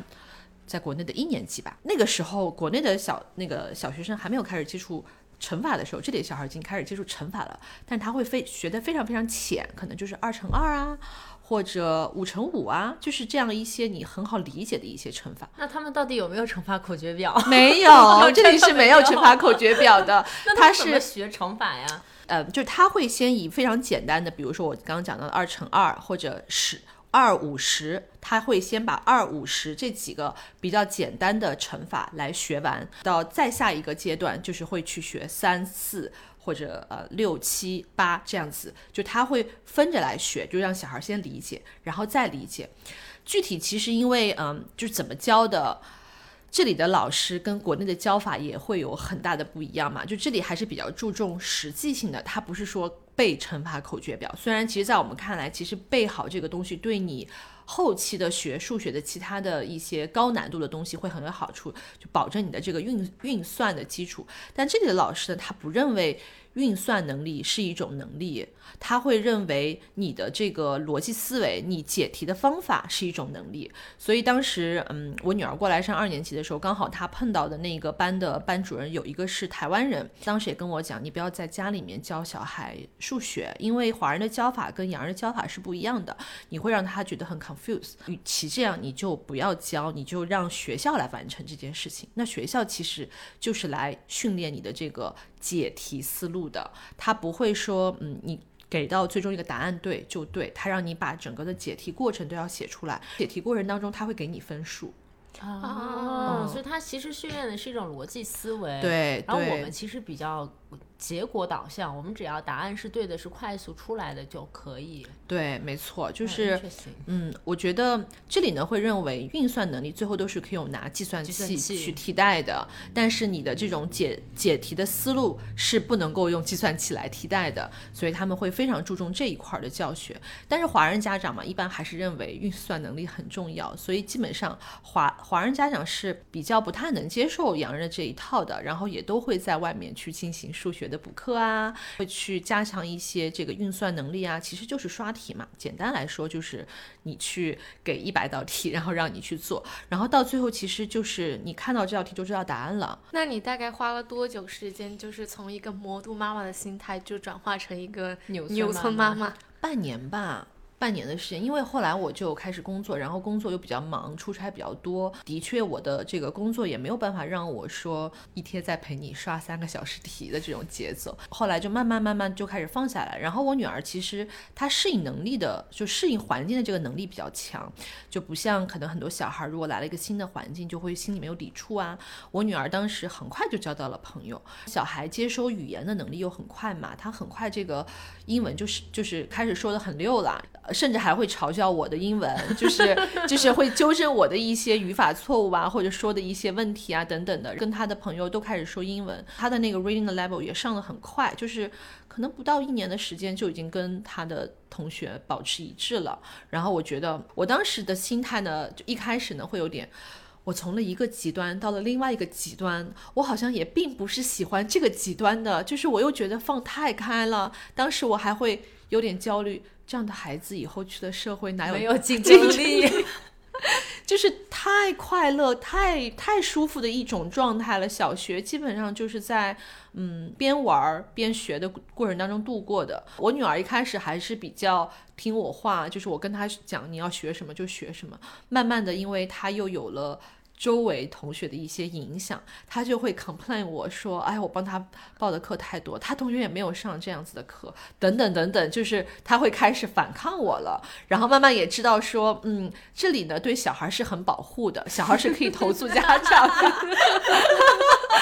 了不得，对，就是这种，嗯，我觉得我跟他也是平等的了，就是你要学什么都要尊重你，问你愿不愿意。如果你不愿意，我是不能够让你去上这个东西，我我不能强迫你去学这些东西。所以到最后呢，他也比较有话语权了。我觉得小孩儿你说不上进，其实也并没有，就他也会主动的觉得他身边的同学哪一方能力比较强，他也会想要去达到那样的这个状态。但是并不是只是 focus 在 academic 上面的，他们的兴趣非常非常的广。这里的小孩儿某一门学科不好，他一点都不会觉得自己不好意思、自尊心受创或者怎么样，他不会觉得我的某一门学科不好是我的智商有问题，我的学习能力不强，他只会认为我只是这方面能力不强，但是我另外的方面的能力会比较强，就是他会对自己非常非常的有自信，不会像我们中国人可能觉得，哎呀，你数学不好，他就整个的否认你这个人了，在理科方面就整个否认你这个人了。这里的小孩，你哪怕数学考不及格，也没有不及格的说法吧？这里其实，这里都是按照等级来划分的。等级只是说你这方面能力还不够，他不会说你不及格，就是不会用一些标签给这个孩子贴上。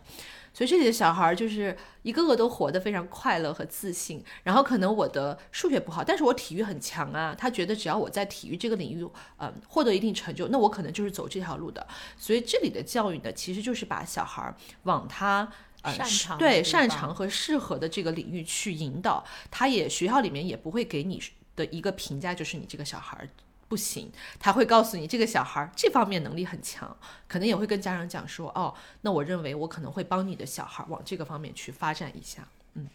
那你那个你提到说你在这后来找了一份工作嘛？我也知道这边小学是大概下午三点就放学了，你怎么样去保持？自己的一个工作和照顾孩子的平衡呢？嗯，因为嗯，这里的学校是有提供 after school 的服务的，就是嗯，大部分家长还是会有就是全职的一个工作的嘛，也并不是每一个家长都能够保证说我能够嗯按时的来接送小孩，所以这里的小学基本上每个小学都会提供 before school 和 after school 的一个服务，就是比如最早你可以七点半就送到学校里面去，然后就会有 before school 的这个老师会看着小孩，然后也会有 after school。就是在三点钟以后，他一直到六点钟都会有提供 after school。当时我就给我女儿去上了这个 after school，但也没有说像国内的就真的是一个课后的辅导班。这里就是一个老师在看管着你小孩，然后可能会带你小孩一起去做一些 sports 啊，或者说一起吃一些下午茶呀，或者一起做一些 reading 啊。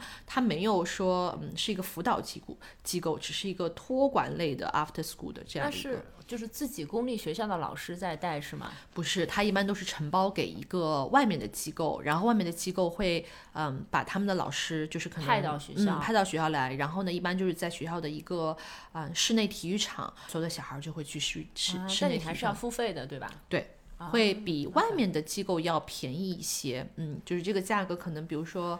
嗯，三个小时二十几刀，嗯，但是你也就是他下课了就直接留在学校就好了，你也不需要把他从一个地方运到另外一个地方去。对对对对对，可能我六点钟之前接到他，那我可能从公司五点到五点半之之间我出来，然后我接到他就可以了。那如果你在六点之前没有接到他呢？因为这里呢也没有讲人情什么的，不像国内哈，你晚几分钟就晚几分钟。如果你晚的时间真的比较多，他就会加收费用。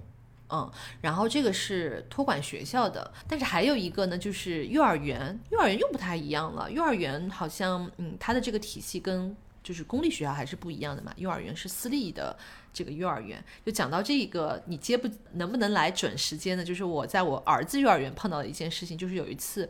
嗯，我开车的时候，哦，堵车堵得很厉害，然后我就没有办法六点前到嘛。学校来的电话，就幼儿园来的电话，我又没有接到。到了那个幼儿园，居然老师跟我说他们要报警了。我真的只是晚了可能五到十分钟这个样子吧。那个幼儿园就非常非常严肃的跟我讲说，我再不来，他们就要报警了。就就是这个事情哦，对我这个这个烙印很大。就从此以后，我再也不敢晚出来了，因为有的时候我会拖一拖，比如真的有事情，我五点。点半出不来或者怎么样，加上奥克兰堵车又非常非常严重嘛，那个次之后我就会尽可能的提前走，就保证能够在这个六点前。嗯，那你后来就是把就是老二也带过来了吗？你当时的话，因为我听大美说，就是你你的就之前的另一半就也从上海搬到新西兰来了，嗯，就你们两个是怎么样说？呃，因为分开了嘛，就怎么样会去抚养这个孩子呢？嗯嗯，这里呢，就是还是就是在新西兰这边呢，我觉得跟国内不太一样，就是比如说我的这个孩子的抚养权就是判给一个人，或者一个人拥有他的抚养权，可能就像我国内可能跟我差不多情况的就。就是差不多，就是抚养权在妈妈这里。那嗯，可能我周末把他送给爸爸去看一看，这样子，然后他也不会讲做一个哦非常平均的去分这个嗯抚养孩子的时间。但是在这里呢，就是法律非常的就是非常保护各自双方吧。就是特别还比较保护的是妈妈这一方，因为知道可能就是妈妈要承担的这个抚养的职责会比较多一些。那在这边呢，都是讲究说一人一半的平均来分你的抚养权，然后呢，可能双方都要承担起这个照顾孩子的这个职责。就在这里认为你父母是有这个责任来去抚养孩子的。无论从金钱或者时间，你都需要去投入，所以这里会比较讲究一人一半的这个时间。这个社会呢，又对呃单身妈妈吧，就是可能相对来讲会给到更好的一些 support，比如说单身妈妈能够申请到更好的一些福利。如果你因为照顾孩子没有办法 full time 的去工作的话，政府会来去嗯给到一定的金钱的支持，来去补充到你这部分没有办法工作的时时间，来给你去养。孩子就是其实像最开始讲到，就是小孩在这边出生，就政府也会给你提供一定的这个福利嘛，奶粉金啊等等的，就是一样。等到孩子慢慢长大，如果你还是嗯需要抚养孩子而没有办法去上班，政府一样会给你各种各样的福利。我甚至听的最夸张的就是有妈妈连去买洗衣机、买冰箱、买家里的各种各样电器的费用都会由政府来 cover。如果你是单身妈妈，你也没有任何收入来源的话，我想到我。之前的房东啊，他是有三个孩子，他也单身，他就是可能为了最大的拿到这个福利金，他就把本来可以做 full time 四十个小时，他把它开了到三十个小时，这样子算下来，其实工作的时间更少，其实拿到的钱还更多一些。嗯，好聪明啊，就是完全是卡着政策来工作的。我也可以去考虑一下。那现在就相当于说，呃，你们跟孩子的爸爸是呃一人一半的时间，也不能说完全就是四天三天。当然，如果说从新西兰的法律上来讲是这样啦，但是啊，毕竟我还是一个华人妈妈的这个这个基因在，然后呢，你还是会觉得，嗯，孩子在比较幼年的时候更需要妈妈多一些，所以我没有算得非常非常清楚，就是啊，一定是一人一半这么严格的时间。就是从我一个华人妈妈的角度，我又不是很放心爸爸去带孩子，因为毕竟从生活上也好，或者从学习上也好，他一定不会给到百分之百的这种非常全面的一个照顾嘛。那么我还是会可能多分担一些，可能比如说，嗯，呃，五天可能是我。或者四到五天是我，两到三天是他，这样子。嗯，那也还好。对我，我之前前老板也是离婚，然后有大概三个孩子嘛。他们话基本上就是就是他们是洋人家庭，妈妈就是周一周五，然后爸爸管周六周日以及 holiday，就 school holiday，就这样子差不多算下来，整一年也差不多就是嗯分开的。对对对。那你们家比如说是啊，爸爸会每周给你打生活费吗？还是？就金钱上你们会怎么计算？金钱上面来讲的话呢，就是他会来，就是大部分的承担，嗯，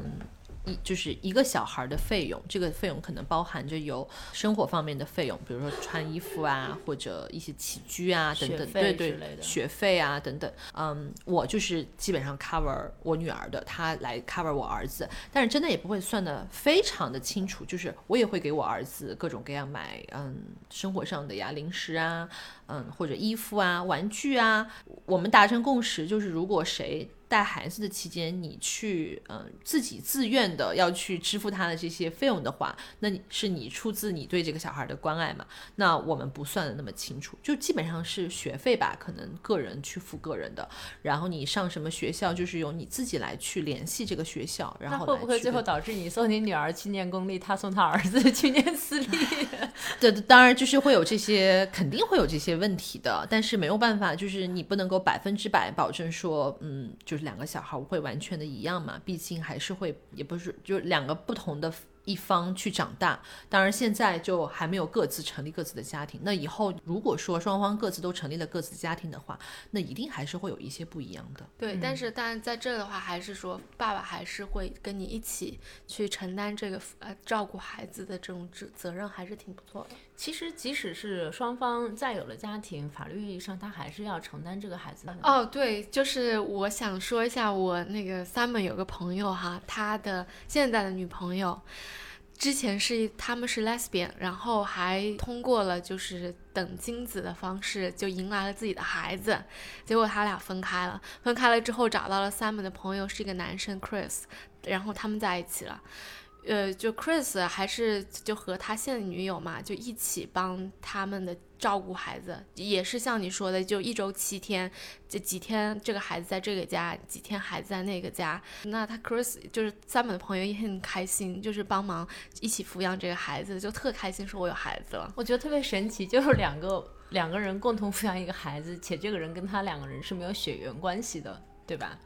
对，就 是蛮嗯神奇的。我觉得，而且他们对这件事情接受度还挺高的。是的就是我的离婚再婚，又去成立一个家庭，我也不知道他们怎么就能做到，好像融合的特别的好。对，我觉得在这个社会，其实嗯，就没有对，比如说你离婚这件事情看得非常大嘛，并并不像国内，可能你的整个环境就是认为你应该从始至终，或者嗯，你离婚真的是已经到了不可挽救的地步，你才会去离婚。这里的基本上，嗯，我觉得离婚率还是蛮高的，大家还是比较希望能够活出自己的人生的，因为整个社会对你的包容度很高，所以大家也不会觉得有什么。然后大家就是很理性，我觉得这个非常非常重要，因为这里的法律对嗯、婚姻双方离离了婚之后的这种呃法律上的保护也是很强的，所以大家不会认为，比如说我离了婚会对我的生活带来多么呃重的影响。然后比如说你从你的财产分割来讲也好，或者你的孩子问题上来讲也好，我觉得这里的法律都给到了很好的帮助，所以大家不会认为有什么问题，无非就是分开生活了，然后小孩儿。嗯，也没有认为我的父母分开对我的内心造成多么大的创伤，不会像国内的孩子可能觉得父母不在一起了，然后对自己的伤害特别特别大有。一些 shame 在讲这件事情。对对对，就而且还会有一些家长和小孩会议论啊，他爸爸妈妈离婚了啊，或者他是单亲家庭。我觉得这种言论听起来就很过分，对就好像他跟别人不一样。那其实其实本质上没有什么区别，都是跟其中的我对的父母生活在一起。我知道有一些洋人家庭，他们离了婚之后，还会请爸爸来自己家来吃饭，是就是的 family dinner 这样子。是的，其实我现在跟我的前前一个人也会，就是我们会嗯给孩子带来一些，就是可能来自就是双方的一些。一起在一起的感觉，我我们也会在一些比如说过年啊什么的这种时间一起吃个饭，嗯，就大家也没有觉得怎么样，就只是觉得啊跟孩子我们一起吃个饭，那小朋友呢？他们自己对这件事情会有，就是觉得别人都是家长在一起，我们的家长是分开的，他要两边儿这么去跑，会觉得有一些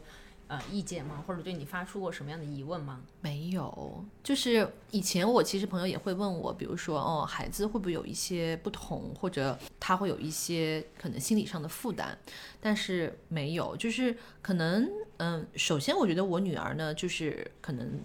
这个整个的生长环境就就就是一直跑来跑去的，他思想上就比较成熟了，并没有说觉得这样子会有什么不好，相反，他可能会觉得这样还更好。嗯，我在妈妈这里待一待，我在爸爸那里待一待，爸爸对我的就管教很松，我感觉到了他那儿之后就是一个很放松的状态，然后爸爸带我体验的跟妈妈带我体验的就是完全不一样的，然后家庭里面也不会像以前一样有各种各样的争吵啊、不快啊，就是他会觉得这样的感觉很好，然后又因为还有一个弟弟嘛，然后姐弟俩现在关系也都很好，就是两个人会相互的照顾，就是。我儿子去去他爸爸那里的时候，就一定会问我姐姐去不去啊？姐姐是不是一就是跟着去？他会希望他姐姐陪在他身边。然后我女儿现在慢慢的学会照顾儿子了，比如说给他穿个衣服啊，给他洗个澡啥的，就是这种，嗯，就让我会觉得，哎，就那个时候感觉有两个有两个孩孩子挺好的。那我儿子更不用说，就还小，可能还没有这个这个感受，他。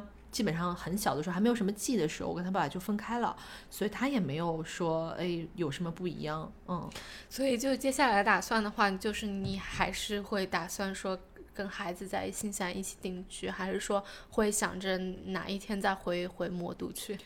不会了，回不去了。我我今年的时候有朋友真的就在新西兰生就是生活了很长一段时间之后吧，就回到了。魔都，然后让我觉得哇，特别佩服他的勇气，因为毕竟来讲，就是嗯，魔都的教育体制跟这边有很大的不一样。你回去等于说要从头开始，然后要帮小孩去适应那样的环境嘛。当然，他后来帮他孩子去进入到了一个双语学校，可能相对来讲还好一些。但是，嗯，这里的孩子的水平，你进入到了魔都那样的一个环境之下，小孩自己都是很受创的，就。且不说，嗯，他的学习能力怎么样，或者他的适应能力怎么样？我觉得在这样的一个情况，就包括像成人，你去了，比就比如说你从这样的一个环境到了那里，然后你的你发现你的各方面能力都不如人家的时候，你其实自己要追赶上去，也都还是蛮困难的一件事情的。所以当时我就就是下定决心，我一定是不会回去了，就可能会再到。如果看有机会的话，可能还还会去到另外一个国家，但是一定不会再回到魔都了。嗯嗯。然后其实刚才我们讲到了有个点，就是关于这里的小孩不会觉得自己跟别人不同的这一块儿，我还想补充一下这边的小学。这边的小学他是会接收那种有比就比如说有自闭呀或者有智障的孩子，他会接收这样的孩子放在一个正常人的群体里面让他去上学的，因为。就是这里的父母，就是有智障孩子的父母呢，他也希望自己的孩子跟正常的小孩一起长大，就他希望能够让孩子接受一些来自正常人的教育，不然的话，你就要送到那一个有智障问题的那个学校里面去嘛。那毕竟你的整个环境都是这样的，那可能对你的小孩的成长不好，所以这里的小。家长呢是希望能够把孩子送到正常的学校，那这里的学校呢也是会接收的。哦，我想到一件事情，就是你可能我也没有跟大美说过，就是像 Simon 他是有读写障碍的。什么？读写障碍？读写障碍就是他就是看书的时候会很困难，就是他小的时候就可能比如说 read 是 R E A D，他可能会看成 R 呃 R D E A 这样子。所以其实国内其实有很多小孩有这样的问题，但是他可能归结为就是说你注意力无法集中啊，你无法读啊。但是像他跟我讲的话，就是说其实，在 英国或者英语国英语国家吧，他们有个体系针对这样的孩子，告诉你怎么样去读。嗯，他你看他现在读书和写字都没有问题，是因为嗯那会儿小的时候老师给了他们一个叫什么 strategy 吧，他就说就告诉你怎么样。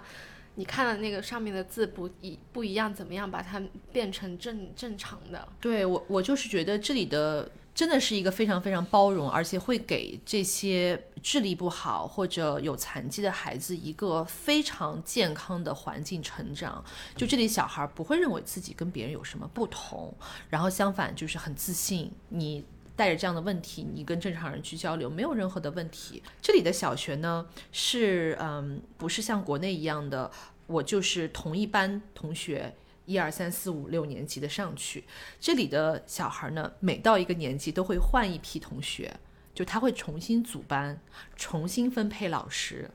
嗯，哦就是他的体系就是让你能够不断的接触到新的同学，认识新的老师，就是他们会认为这样子是很训练孩子的这个适应社会的能力嘛，就是你一直在结交新的朋友，一直在认识新的老师，然后你的适应能力就会慢慢的变强，社交能力也会慢慢的变强，所以他的不同的年级、不同的班都会遇到不同的孩子，当然会有可能那么几个孩子会在这一年被分配到了同一个班。然后他有一年碰到的就是他们同班就有有有一些智障的孩子，那这个孩子严重到他会打人，就是他真的会有一些暴力性的嘛，就是不可控这样的孩子，他他也不知道打人是错误的，但是呢，他就是不可控自己的行为会去打人。即使在这样的情况之下，学校就是他可能会有嗯一个专门的老师来去监管这些比较 special 的 kids。但是他也不会说我就不要这个孩子了，嗯，他可能会在比如说学校的操场的活动上面呀，或者你的嗯学校的班级里面啊，他会有配备这样的老师来看这群孩子，但是他不会说我不让你再继续读下去了。但是这种快乐教育，你就是你自己会不会还是有一些担忧、焦虑呢？对，有没有上什么辅导班儿来分享一下 华人的真传？对对对，就是嗯，这里呢，华人家长归一类，洋人家长归一类，就华人家长归华人家长讨论，洋人家长有家洋人家长的那一套。大部分的华人家长还是会在课外去给小孩去报一些嗯 academic 上的班，以及一些兴趣班。academic 的班呢，一般来讲就是会分成嗯英文的 reading，就是阅读、写作，嗯演讲，然后数学，就是这。这数学是算算数，还是去训练你的思维逻辑能力？它有不同的班，有一些是训练你的运算能力的，有一些是你的逻辑性的，有一些呢就是，嗯，这边还有一个叫 ICAS 的考试，就是属于比较偏。就是竞赛一样的了，就我们讲的已经奥数奥奥数一样的这样的班。那嗯，也有就是专门训练这方面的这个机构来去提供这样的班级。那大部分呢，还是希望一个基础吧，基基础以上的一个课外辅导，然后希望再把孩子拔一拔，因为就觉得这边太混了，老师也不好好教。就作为家长，我不知道在学校里面教了什么，从来不会拿回来看你今天学什么了，特别夸张。开家长会，一个家长对着老师十五分钟，老师跟我。卡着点儿说的，我可能问了他数学，就问了十分钟，然后他他说没有时间了，我还有五分钟，我快跟你讲一下那个 reading 和 writing 吧，就是他不会觉得这有什么事儿，他还觉得我我会我会问他这么多内容。那这边就是华人家长就会报这些 academic 的，然后除了 academic 以外的大大部分的华人家长会报中文，嗯，就中文的学习还是会作为一个必需品一样的来去学习的。因为也会在你考大学的时候算作一个二外嘛，二外的一个一个学习成绩。除了这个以外呢，就是嗯，因为二外毕竟还算是自己的 mother language，就是你如果中文拿出来，这个竞争性还是不够，所以呢，我们还是会额外再加一门语言。比如说我女儿会去学法语，然后我身边会有人去学西班牙语或者日语，就大大家可能除了英文以外，就还有英文。中文是必须以外，可能还会再加一门语言的学习，所以基本上 academic 方面就是这些，然后兴趣班就非常非常广泛啦，可能跟国内的也差不多，就是上画画呀，嗯，跳舞啊，嗯，钢琴、啊，钢琴啊，乐器嘛，乐器。老实讲，钢琴在这里来讲就是一个基础入门款。除了钢琴以外，大家也还是要再加一门乐器的，就是你至少要拥门拥有两门乐器的这个能力，才比较有竞争性。然后还有一些 sports 的，sports 的是洋人家长非常非常喜欢去报的一门课，华人家长呢就比较佛系了，就是可能看小孩自己的兴趣吧。求生类的游泳课是一定要对学的对对吧然后游泳、滑雪，高尔夫和滑雪是很多这边的可能会去，然后还有那个马术嘛，就是骑马，还有就是嗯，比如说像学校里面也会做的什么 netball 啊。netball 他们说就要手球，比如说 hockey，就我女儿也会去学 hockey，然后还有嗯，还有什么水球，就是游泳以上还有一个水球，也是学校里面会提供的一个 sports 的运动，还有就是足球，就是小男生会打足球，还有就是国民运动 rugby，就这里的小孩也都会 rugby。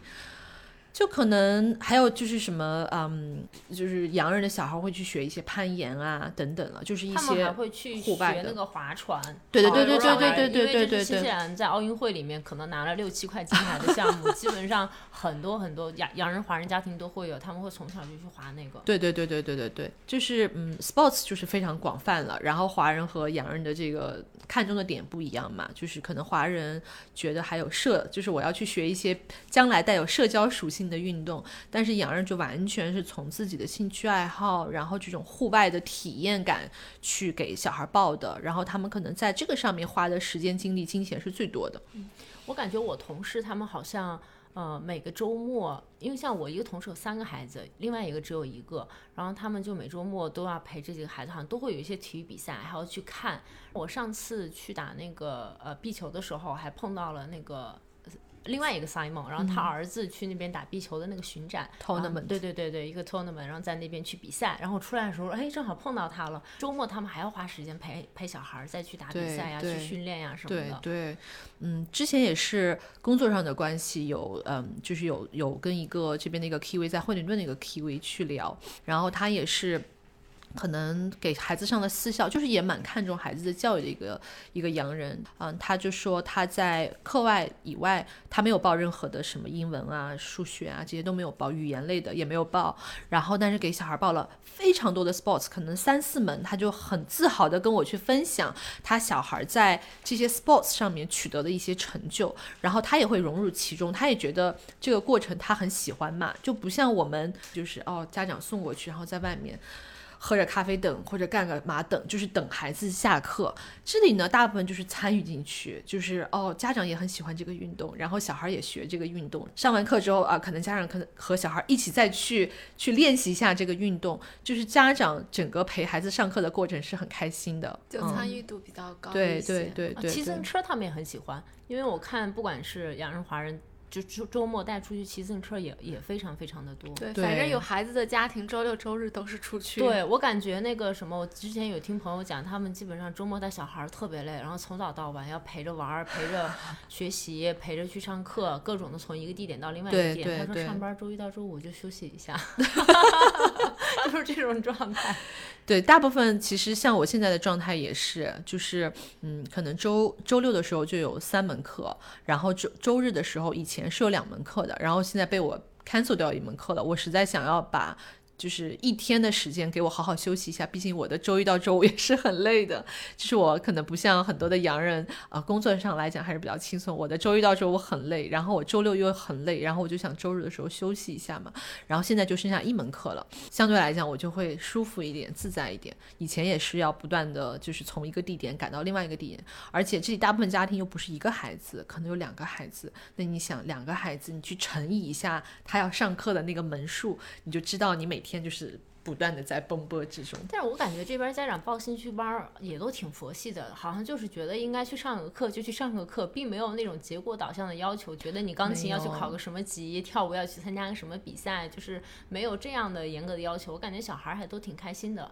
对，就这里的小孩儿，你去看他们的状态，这些小孩儿的状态，就是我很 enjoy 整个过程。当然，你也知道想要去有一个 achievements，但是呢，完全就是基于自我的这种 achievements 去达到的，而不是外界给到你的这种各种各样各样的压力来去达到这个 achievements。这里更多是为自己而活嘛，所以你要达到这个成就，那你就是要自己付出这些努力，你才能够达到这样的成就。所以我也会引导我孩子，就是因为他以前还是受过国内的这种教育的或者一些影响，那我现在也会跟他讲，你选择什么都是你自己的事情，你要想学这个，你要想达到成就，你就是得要付出时间。如果你没有达到，那对不起，就是你自己没有做好，你以后要长大了，你就要知道该怎么做。就我觉得，嗯，可能。国内的更加以前期你还没有在走上社会之前，就先帮你把这条路给框好了。但是呢，国外就是你自己来去探索你的这条路该怎么走。嗯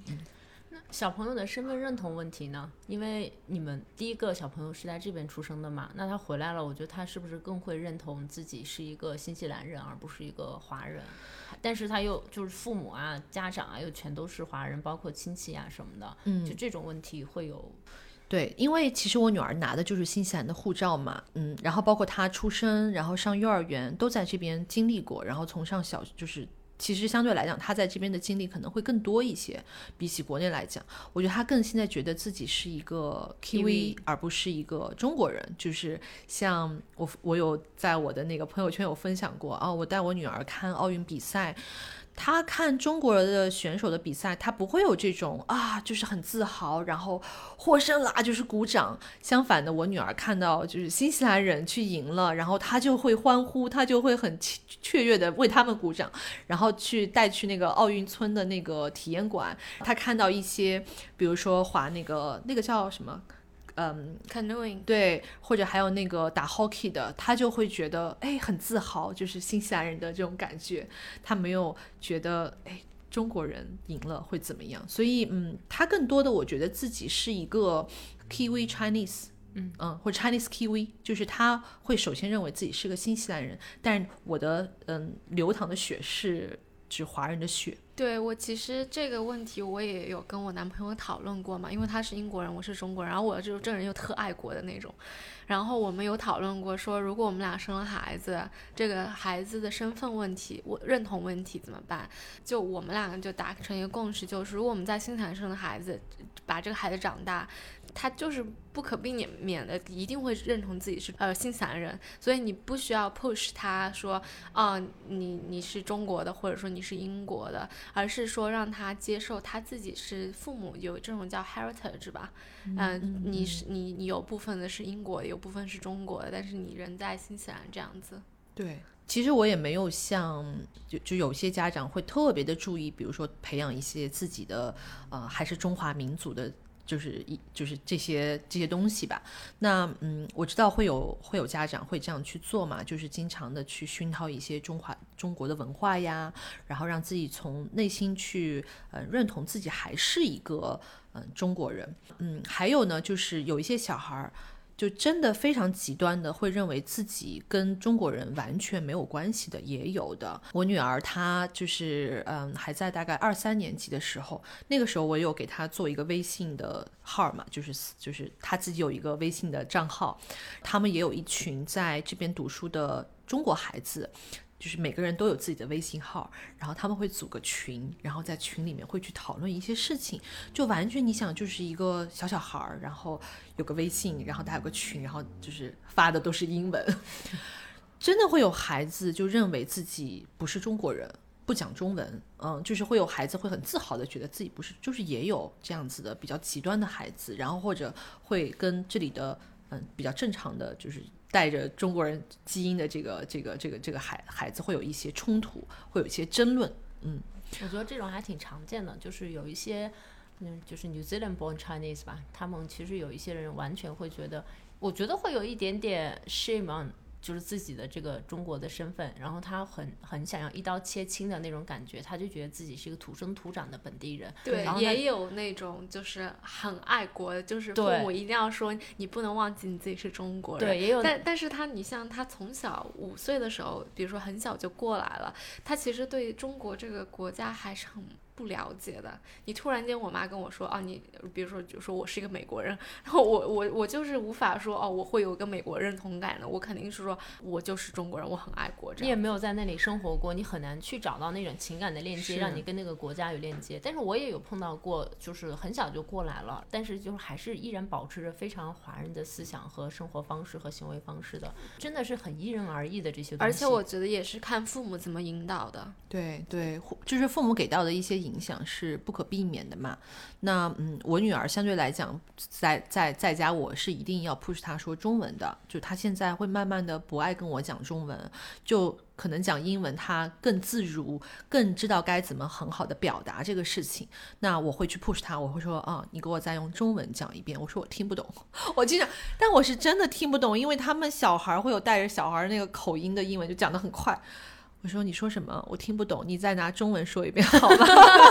但我听说啊，他们就是家里有第一个小孩的时候，你 push 他，他是一定会跟你说中文的。你只要坚持跟他说中文，他最后还是会跟你说中文。一旦有了第二个小孩，小孩也去了幼儿园，开始说英语了，这两个小孩就会疯狂的讲英语。他们俩是绝对不会讲中文的，且你跟他们讲话的时候，他们还是会用英文来回你。就现在好像目前还没有这个 状况出现过，不知道以后会是怎么样。因为我儿子他来的时间比较短嘛，所以他的英文的这个程度还不行。他们俩在家还是更多的是以中文来去交流的。那慢慢的，等我儿子上了小学，他的这个。语言的 input 更多了以后，我不知道他们慢慢会不会开始拿英文去做交流。但是我现在还是会给到他们一个中文的环境的，就不太会啊，大家开始以英文聊这个事儿吧，或者怎么样的，或者我女儿开始以这个英文开始这个 conversation，我就还是会把它转成那个中文。嗯，那我现在是聊了这么多孩子的问题，我也想知道，就是说你从啊，你现在因为是单身的一个状态嘛，你会说对你的。呃，接下去的另一半会有没有什么憧憬啊？还是就是会有没有什么一个呃，就想法这样子？对，这个很关键性的话题，或者说你从你上一段婚姻中学会了什么，这这些都可以聊一聊。嗯，就是我有一个小群，然后这个群里面呢都是单身妈妈，然后呢我们就会各自的去交流一些我们去抚养孩子，我们去支撑起整个生活的这个整个的一些啊心路历程一样的。那大家都很 agree on 一个这个观点，就是我们不需要男人。真的非常对，非常直白的，我们就觉得不需要男人，要男人干什么？就是男人能干的事情，我们都能干，反而有了男人，还是我们的一个累赘。真的就是大家的交流的语言都是这样的，就是我觉得就不可能不止你们，我觉得包括我，因为我现在就我房东是一个洋人嘛，他也是，他就是对，因为他也是单身，他姐姐也单身，对，都带孩子，然后他们就是属于那种，就是有点那种安安，就是安体，就是没有这种感觉，就就就是一个男生，他就会觉得说这个男生不太好，所以他大概花了一段时间去接受 三本是。就是就我现在男朋友，因为当时的话他是不让就住 couple 的，就他就不想住男生。那现在慢慢的就是接受了，就是啊这个男生还行吧。就这样子，嗯，对，是女性挚友，就是我们会比较认同，我们可以交一些男性朋友，或者呢，甚至于你可以交一些男朋友，但是呢，就是你让我们再去走入到另外一段这个婚姻关系里去的时候，那可能我们就会非常非常的慎重，嗯，去去考虑这个事情，因为就觉得你结婚的意义在哪里，你需要另外一半的意义在哪里？如果你觉得，嗯，这些就比如。说说好，我两个人就是搭伙过日子吧，或者说我需要另外一半给我一些精神上的或者物质上的一些支持。那当你就觉得你自己都可以自给自足了，你完全不需要另外一个人啊，反而这个人进来之后，你还要，你毕竟人和人一定是会不一样的，你一定会要去迁就，一定要去包容，一定要去顺着这个人的一些这个脾性去生活。那为什么呢？就是大家后来得出来的这个观点，就是我为什么需要去迁就他？我还得给他洗衣服，我还得给他做饭，我还得来收拾这个屋子。那那那我一个人生活的不是更快乐吗？那精神上的那可以，我们去交个男朋友，可以想就是满足一下自己精神上的需要或者身体上的需要。但是我不一定会需要一一段婚姻的关系。B 选项就是，如果能找到一个各方面都很匹配的，那 OK。反正如果是，嗯，不会为了为了找而找。对对对，就是不会为了找而找。就是如果你真的碰到了，然后呢，真的觉得双方嗯，可能物质上来讲也比较平等，然后嗯，生活上来讲也都很平等，然后各自都能够接受各自的过去，各自的一些生活习惯，那没有问题嘛，就大家可以在一起。就是让我看来就是搭伙过日子。但如果你嗯真的没有说一定是需要去有这段的，不像。我一定得要去，嗯，什么到一个什么婚姻介绍所一样的地方，然后我得去找一下这个另外一边。这里也有的，就新西兰有一个华人的一个婚恋平台，就解决你的另外一半的事情。看来要把它推去其他的那些单身的小伙伴上。所以其实我觉得这边单单身的妈妈，她自己选择的权利还是挺多。就像你说的，她很多人她觉得就是说我就是觉得单身就挺好。那像你这样子觉得说 OK，我其实还是愿意去找一个男朋友，因为男朋友的话，如果你们俩住在一起两年，其实跟你们结婚其实是差不多的，对对，不需要说婚姻来去来捆绑你住这样子。嗯，嗯，那好，那谢谢今天 Janice 嗯的分享，我真的是也我觉得还是可以有很多启发的，嗯，还是挺不容易的，就是可以学到一些作为一个单亲妈妈怎么样去照顾孩子，怎么样把自己的生活平衡啊。今天的节目就到这里了，嗯，谢谢大家的收听，好，拜拜拜拜。